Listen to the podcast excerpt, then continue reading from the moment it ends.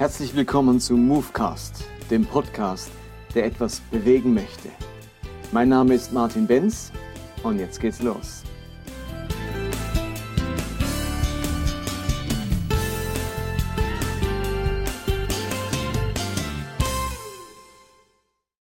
Willkommen zu Movecast Nummer 40.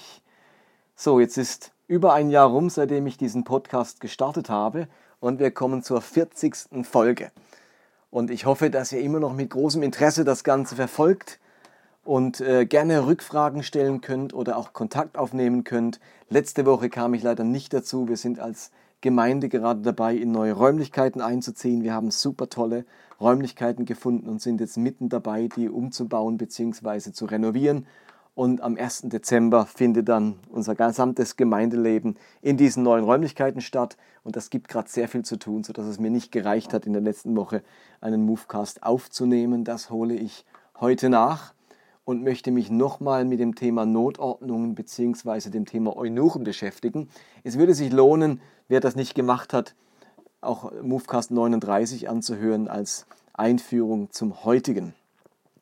Ich habe mich da mit dem Thema Eunuchen beschäftigt und deutlich gemacht, dass sie ausgeschlossen waren vom Volk Gottes, ausgeschlossen waren aus der Gemeinde und nun in Apostelgeschichte solch ein Eunuch einem Christen begegnet und plötzlich, obwohl er nie dazugehören durfte, ausgeschlossen war aus der jüdischen Gemeinschaft, bei den Christen dazugehören darf. Es gibt eine neue Ordnung für Eunuchen, für Menschen, die eigentlich nicht der Vorstellung der Schöpfungsordnung oder den biblischen Geboten entsprechen. Und plötzlich dürfen die dazugehören. Da gibt es eine neue Ordnung.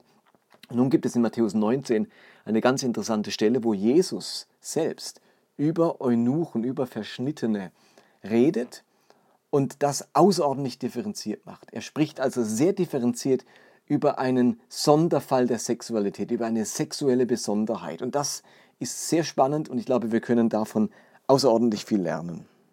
Ich lese euch mal diese Verse vor, Matthäus 19, 1 bis 12. Dort heißt es, die Menschen kamen in Scharen zu ihm und er heilte sie. Da kamen einige Pharisäer und wollten ihm eine Frage, eine Falle stellen.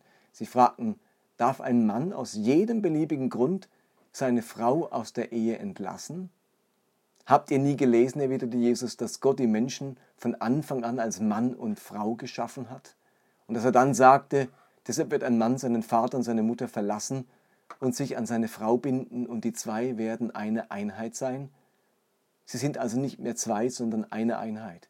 Und was Gott zusammengefügt hat, sollen Menschen nicht scheiden. Warum hat Mose dann aber gesagt, entgegneten sie, dass man der Frau einen Scheidebrief ausstellen soll, bevor man sie wegschickt? Jesus erwiderte, nur weil ihr so harte Herzen habt, hat, habt, hat Mose euch erlaubt, eure Frauen wegzuschicken. Am Anfang war es doch nicht so. Doch ich sage euch, wer sich von seiner Frau trennt und eine andere heiratet, es sei denn, sie wäre ihm untreu geworden, begeht Ehebruch. Und wer eine Geschiedene heiratet, begeht Ehebruch. Da sagten die Jünger, dann wäre es ja besser, gar nicht zu heiraten. Jesus erwiderte, das ist etwas, was nicht alle fassen können, sondern nur die, denen es von Gott gegeben ist. Manche sind nämlich von Geburt an unfähig zur Ehe. Andere sind es durch einen späteren Eingriff geworden und wieder andere verzichten von sich aus auf die Ehe, weil sie ganz für das Reich da sein wollen, das der Himmel regiert. Wer es fassen kann, der fasse es. Die Pharisäer kommen hier zu Jesus, um ihn eine Falle zu stellen. Sie wollen ihn verwickeln in eine schwierige Situation in Bezug auf die Ehe. Ihre Hoffnung ist, dass Jesus sich in irgendeiner Form gegen Mose stellt oder gegen das Gesetz stellt und sie einen Grund haben, ihn anklagen zu können wegen Ketzerei oder wegen Leugnung eines biblischen Gebotes oder Gesetzes. Und sie fragen ihn, ob man eine Frau aus der Ehe entlassen darf, also sich scheiden darf. Und haben natürlich diesen Vers von Mose im Sinn, wo hatten wir es ja schon davon in einem vorigen Movecast, wo Mose, Mose erlaubt, dass man ein Scheidebrief ausstellen kann und somit die Scheidung ermöglicht wurde. Und Jesus weist darauf hin, dass das mit Scheidebrief schon so ist aber dass dieser Scheidebrief eben eine Notordnung ist, weil ihr so harte Herzen habt, hat Mose es euch erlaubt. Also die Hartherzigkeit der Menschen, die Unfähigkeit zur Treue, äh, zur Versöhnung und so weiter, hat am Ende dazu geführt, dass Gott einen Scheidebrief gestartet hat, also eine echte Notordnung. Aber Jesus macht darauf aufmerksam, die eigentliche Ordnung, die ursprüngliche Ordnung, wie Gott sich das Ganze gedacht hat, ist, dass Mann und Frau sich treu sind. Es erinnert hier an das Gebot der Treue. Im Schöpfungsbericht soll ein Mann sich an seine Frau binden. Sie werden eine Einheit. Da gibt, das ist etwas Verbindliches, das man nicht einfach auflösen soll. Also es geht hier um die Treue, an die Jesus erinnert. Das ist die eigentliche Absicht Gottes. Aber die menschliche Her Herzenshärtigkeit führt dazu, dass es zu einer Notordnung kam, die Jesus aber hier ein Stück weit auch wieder wie ins richtige Licht rücken will und deutlich machen, was Gott eigentlich will, ist menschliche Treue in der Beziehung. Und jetzt muss man wissen, dass zur Zeit Jesu das Scheidungsrecht oder der Scheidebrief schamlos ausgenutzt wurde. Es gab einige Pharisäer, die haben, ich habe das auch schon mal erwähnt, ähm, sich oftmals in einer Stadt, wenn sie auf Reisen waren, eine Prostituierte zur Frau genommen haben. Das war ja damals kein öffentlicher Akt. Die konnten einfach sagen, du bist meine Frau, ich nehme dich zur Frau. Und dann hatten sie mit ihr eine Nacht und haben sie am Morgen wieder entlassen und ihr einen Scheidebrief ausgestellt. Und somit war das kein Ehebruch oder keine Hurerei, sondern es war einfach eine Ehe und eine Scheidung. Und das hat überhand genommen. Es gab Pharisäer, die haben das x-mal praktiziert und diesen Missbrauch hat Jesus natürlich im Blick und sagt, so war das nie gedacht mit dem Scheidebrief. Es geht um Treue und dann kann es mal die Situation geben mit ganz großer Not, Herzenshärtigkeit, wo die Versöhnung nicht gelingt, wo die Treue nicht gelingt. Das ist nicht das, was Gott sich vorstellt. Aber bevor es zum völligen Chaos und Zerrüttung der Ehe kommt und der Familie, gibt es diesen Scheidebrief. Die Jünger hören das und denken sich, ups, Jetzt wird es wieder hier etwas strenger. Ich, wir waren eigentlich sehr happy über diesen Scheidebrief. Der hat uns doch viele Möglichkeiten und Freiheiten eingeräumt. Und jetzt sagt Jesus, jetzt müsst ihr was verstehen. Dieses Nicht-Heiraten, das ist ein Sonderfall. Jesus hat im Kopf natürlich ganz klar die rabbinische Lehre, dass Heiraten Pflichtgebot war. Also das kann man jetzt wirklich überall im rabbinischen Judentum nachlesen. Ich habe es gerade heute Morgen nochmal im Kittel Theologischen Wörterbuch nachgelesen.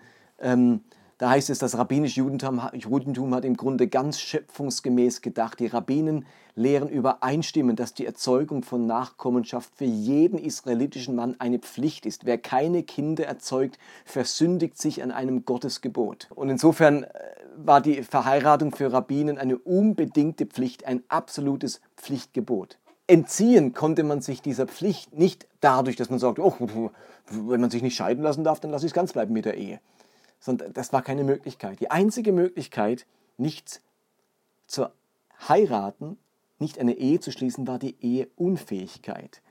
Und die hatte einen Titel, dass die Unfähigkeit zur Ehe, das waren Eunuchen, Eunuchos war der Fachbegriff, ein Verschnittener, ein Mensch, der zur Zeugung, zur Geschlechtlichkeit nicht in der Lage war. Also das ist ein spezieller Fall der Sexualität, nämlich die Unfähigkeit, zur Sexualität, die Zeugungsunfähigkeit. Und dieses Eunuchentum, das differenziert Jesus jetzt ganz bemerkenswert. Er sagt, manche sind nämlich von Geburt an unfähig zur Ehe. Also verschnittene, kastrierte, jemand, dem das Zeugungsglied fehlt oder die Zeugungsfähigkeit. Die einen sind Eunuchen von Geburt an. Die sind so geboren. Zack, aus dem Mutterleib raus und man muss feststellen, äh, zeugungsunfähig, äh, ohne Geschlechtsorgan oder mit einem Verstümmelten oder wie auch immer. Aber die, da hat niemand was beigetragen. Das ist wirklich von Geburt an so. Das ist die, der eine Fall. Ich könnte sagen, genetisch so geboren. Der zweite Fall ist, sie sind es durch einen späteren Eingriff geworden. Wörtlich heißt es hier, sie sind durch Menschen zu Eunuchen gemacht worden. Sie wurden also verschnitten, kastriert, so wie man das im Orient ja oft gemacht hat, habe ich ja auch vor einigen Wochen mal geschildert. Das ist also der zweite Fall. Sie werden sozusagen Opfer. Sie werden in der Kindheit, in der Jugend kastriert, zu Kastraten gemacht. Das ist also die Ursache dahinter ist keine genetische von Mutterleib an, sondern eine von Menschen herbeigeführte. Sie werden also sozusagen Opfer einer Kastration. Und jetzt bringt Jesus einen ganz interessanten dritten Fall, nämlich der freiwillige Verzicht auf die Ehe. Wenn Jesus hier also davon redet, dass jemand freiwillig verzichtet, aus eigenen Stücken, aus eigenem Willen sich zum Eunuchen macht, dann denkt er sicher nicht an eine physische Kastration, sondern um eine, nenne ich mal, seelische Kastration, den bewussten Verzicht auf die Ehe um des Himmelreiches willen, womit er natürlich jetzt hier auch im Widerspruch zu rabbinischen Aussagen steht und diesen Sonderfall bringt, wirklich ein Sonderfall, dass jemand um des Reiches Gottes willen auf die Ehe oder auf Nachkommen verzichtet. Vielleicht hat er sich selbst damit auch im Blick. Ich behaupte ja, Jesus war verwitwet und er hat nicht nochmal geheiratet, sondern jetzt nach dem Beginn seiner Wirksamkeit mit 30 Jahren sich bewusst entscheidet, Witwer zu bleiben und auf die Zeugung von Kindern zu verzichten, um sich ganz auf seinen Reich Gottes Auftrag zu besinnen. Seine Berufung hat sich erst mit 30 abgespielt, als im, im, im, im heiratsfähigen Alter mit 18 hat Jesus sicherlich das Gebot befolgt und hat sich, wurde verheiratet von seinen Eltern, aber jetzt, wo er selbst entscheiden kann, wo er selbst darauf verzichten kann, weil seine Berufung erfolgt ist, am Jordan, ähm, verzichtet er bewusst darauf. Also vielleicht hat er sich selber oder auch den Johannes der Täufer, den Täufer vielleicht im Blick, die um des Reiches Gottes willen, um ihren Auftrag, ihrer Berufung willen, darauf verzichten. Ich fasse diese drei Kategorien nochmal zusammen.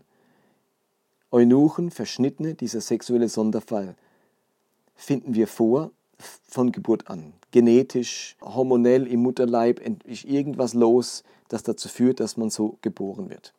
Der zweite Fall ist, man wird Opfer von Menschen, die einen kastrieren. Und das dritte ist, man verzichtet freiwillig auf die Zeugung und macht sich sozusagen selbst zum Eunuchen. Für Jesus gibt es nicht nur einen Fall. Der hat nicht nur im Blick, wer kastriert, wer erzeugungsunfähig ist, der macht es freiwillig. Der will das so. Nee, nee, das ist nicht nur so. Da gibt es echt Leute, die wurden von Menschen so zu erzeugungsunfähigen Menschen gemacht. Und andere, und auch das ist ganz bemerkenswert, sind von Geburt an so. Wirklich drei Kategorien für den gleichen sexuellen Sonderfall.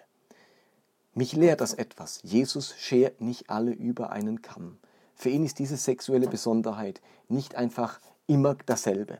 Undifferenziert, immer das Gleiche. Wer zeugungsunfähig ist, der macht das immer aus eigenen Stücken oder der ist immer Opfer, das ist immer von Geburt an. Und ich möchte das jetzt gerne mal übertragen auf einen anderen Fall, nenne ich es mal einer sexuellen Besonderheit. Für Jesus gibt es den Eunuchen von Geburt an, den Eunuchen, der von Menschen dazu gemacht wurde, und den willentlichen, den absichtlichen Eunuchen. Und jetzt nehme ich den anderen Fall von einer sexuellen Besonderheit. Und Besonderheit klingt vielleicht komisch, aber ich nehme jetzt mal das Thema Homosexualität. Das ist ja insofern eine Besonderheit, weil es nur deutlich weniger Menschen betrifft als die Heterosexualität. Also das gehen die Statistiken auseinander, aber vielleicht sind es zwischen 2 und, und 8 Prozent der Menschen, die so empfinden. Damit ist es wirklich eine Besonderheit, denn über 90 Prozent der Menschen empfinden heterosexuell. Das ist noch überhaupt keine Wertung, sondern nur mal eine statistische Größe. Und was in geringer Zahl vorhanden ist, ist in gewisser Weise eine Besonderheit. So wie das Eunuchentum auch eine Besonderheit war. Wobei natürlich jetzt Homosexualität nichts mit Eunuchentum zu tun hat. Mir geht es nur um das Prinzip wieder dahinter. Jesus nimmt eine sexuelle Besonderheit und differenziert sie aus. Sieht als Ursache nicht einfach nur eine Ursache und damit nicht nur eine Art der Beurteilung. Und wenn ich jetzt diese drei Kategorien von Jesus auf Homosexualität anwende, dann und, ich bin mal genauso differenziert wie Jesus und nicht so einsilbig und engstirnig in Bezug auf dieses Thema, dann könnten wir doch auch sagen, schon die Bibel weiß, dass es mehrere Ursachen für sexuelle Sonderfälle gibt. Und auch bei der Homosexualität finden wir mindestens diese drei Ursachen, nämlich jemand ist homosexuell geboren von Mutterleibe an, so wie ich auch mit anderen Merkmalen geboren werde. Und ich bin eben jetzt dann mit blonden Haaren oder mit braunen oder mit roten Haaren geboren, was wirklich auch eine, eine Besonderheit ist. Nur wenige Menschen haben rote Haare. Und hier ist jemand mit dieser sexuellen Besonderheit geboren. Der hat sich das nicht ausgesucht, der hat sich nicht dafür entschieden, der hat im Mutterleib nicht irgendeinen Schalter umgelegt, sondern er ist so geboren. Und wir wissen ja beim Thema Homosexualität noch viel zu wenig medizinisch, was das zu tun hat mit den Hormonen im Mutterleib, der Hormonausschüttung, der Hormon Hormonerzeugung beim Fötus, was es mit Genen und Chromosomen zu tun hat. Da stehen wir noch ganz am Anfang. Aber Jesus selbst, obwohl er durch wissenschaftlich noch in einem ganz anderen Jahrtausend gelebt hat, sagt schon, der werden Menschen so geboren. Jetzt nehmen wir den zweiten Fall. Das war die, das Eunuchentum, weil man Opfer wurde von der Handlung von Menschen. Und auch das erleben wir, dass Menschen als Kind traumatische Erfahrungen gemacht haben, Missbrauch erlebt haben oder eine ganz, ganz schwierige Familien- oder Elternkonstellation hatten. Da gibt es ganz viele Gründe, wo Menschen Opfer wurden anderer Menschen, ihrer Eltern, ihrer Verwandten oder sonst jemand. Und so wie die anderen dadurch verschnitten wurden, ist hier etwas verändert worden in der sexuellen Empfindung und man empfindet es nicht mehr heterosexuell, sondern homosexuell. Man ist Opfer und ich kenne ja einige, ähm, die genau das erlebt haben, die ihre eigene Homosexualität zurückführen können auf ein ganz traumatisches Erlebnis in ihrer Kindheit, wo sie von irgendeinem Onkel oder sonst jemand missbraucht wurden. Und seither ähm, hat sich ihre Sexualität anders entwickelt. Also auch diesen Fall erwähnt Jesus und den können wir wunderbar auch auf das Thema Homosexualität anwenden. Und im dritten Fall entscheidet das jemand willentlich bei Jesus. Die wollen das so, die entscheiden es um des Himmelreiches willen. Und ich glaube, auch das erleben wir beim Thema Homosexualität, dass Menschen sich willentlich dazu entscheiden, es nicht um des Himmelreiches willen, sondern weil sie sagen, das ist mein Weg, meine Entscheidung. Ich habe das ausprobiert, ich möchte offen sein. Ähm, das ist oftmals auch diese schrille Homosexualität, die uns begegnet, wo Menschen alles mal probieren wollen, mit ihrer Sexualität experimentieren wollen. Heute sind sie hetero, morgen sind sie homo, übermorgen sind sie bi. Also so eine ganz bewusste, willentliche Entscheidung für ein sexuelles Experiment in ihrem Leben. Wenn Jesus es vor 2000 Jahren fertig bringt, eine sexuelle Besonderheit differenziert zu beurteilen, unterschiedliche Ursachen dafür zu erwähnen, dann fühle ich mich unbedingt dazu verpflichtet, für eine andere sexuelle Besonderheit, die heute total Thema ist in der Christenheit, nämlich Homosexualität, e ebenfalls und ähnlich differenziert zu denken, nicht alles über einen Kamm zu scheren und sagen, Homosexuelle sind immer so, das ist immer äh, Opfer oder traumatisiert und die können wir auf alle Fälle alle immer heilen oder das sind alles immer Leute, die willentlich so entscheiden, die müssen einfach nur sich zusammenreißen und entscheiden, dass sie jetzt heterosexuell sein wollen. So einfach, wie wir es gerne hätten, ist es nicht.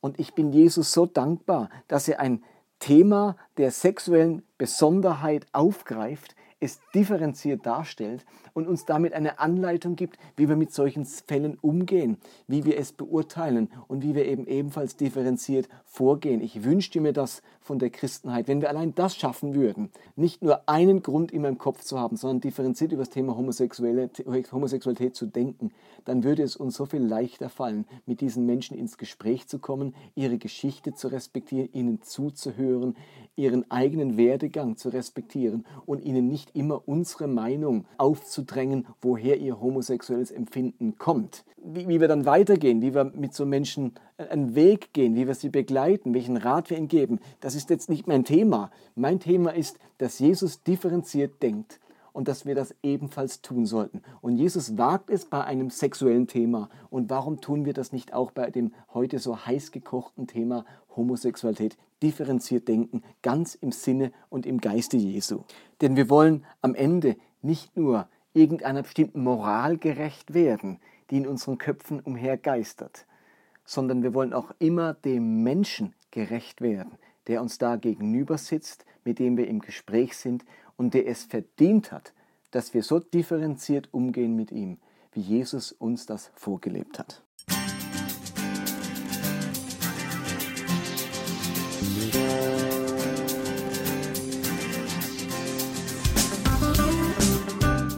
Das war Movecast für heute. Ich hoffe, dass es etwas bewegt in eurem Leben und in eurem Glauben. Ich würde mich freuen, wenn ihr mir Feedback gebt oder Kommentare hinterlasst, entweder auf Facebook oder direkt auf der Webseite des Podcasts. Und die lautet movecast.podbean.com. Ansonsten würde ich mich freuen, wenn ihr diesen Podcast teilt auf den sozialen Medien, auf Facebook oder Twitter oder Instagram oder wenn ihr ihn abonniert, entweder bei Podbean selbst oder bei iTunes. Ansonsten hoffe ich, dass wir uns nächste Woche wiederhören. Bis dann, bye bye.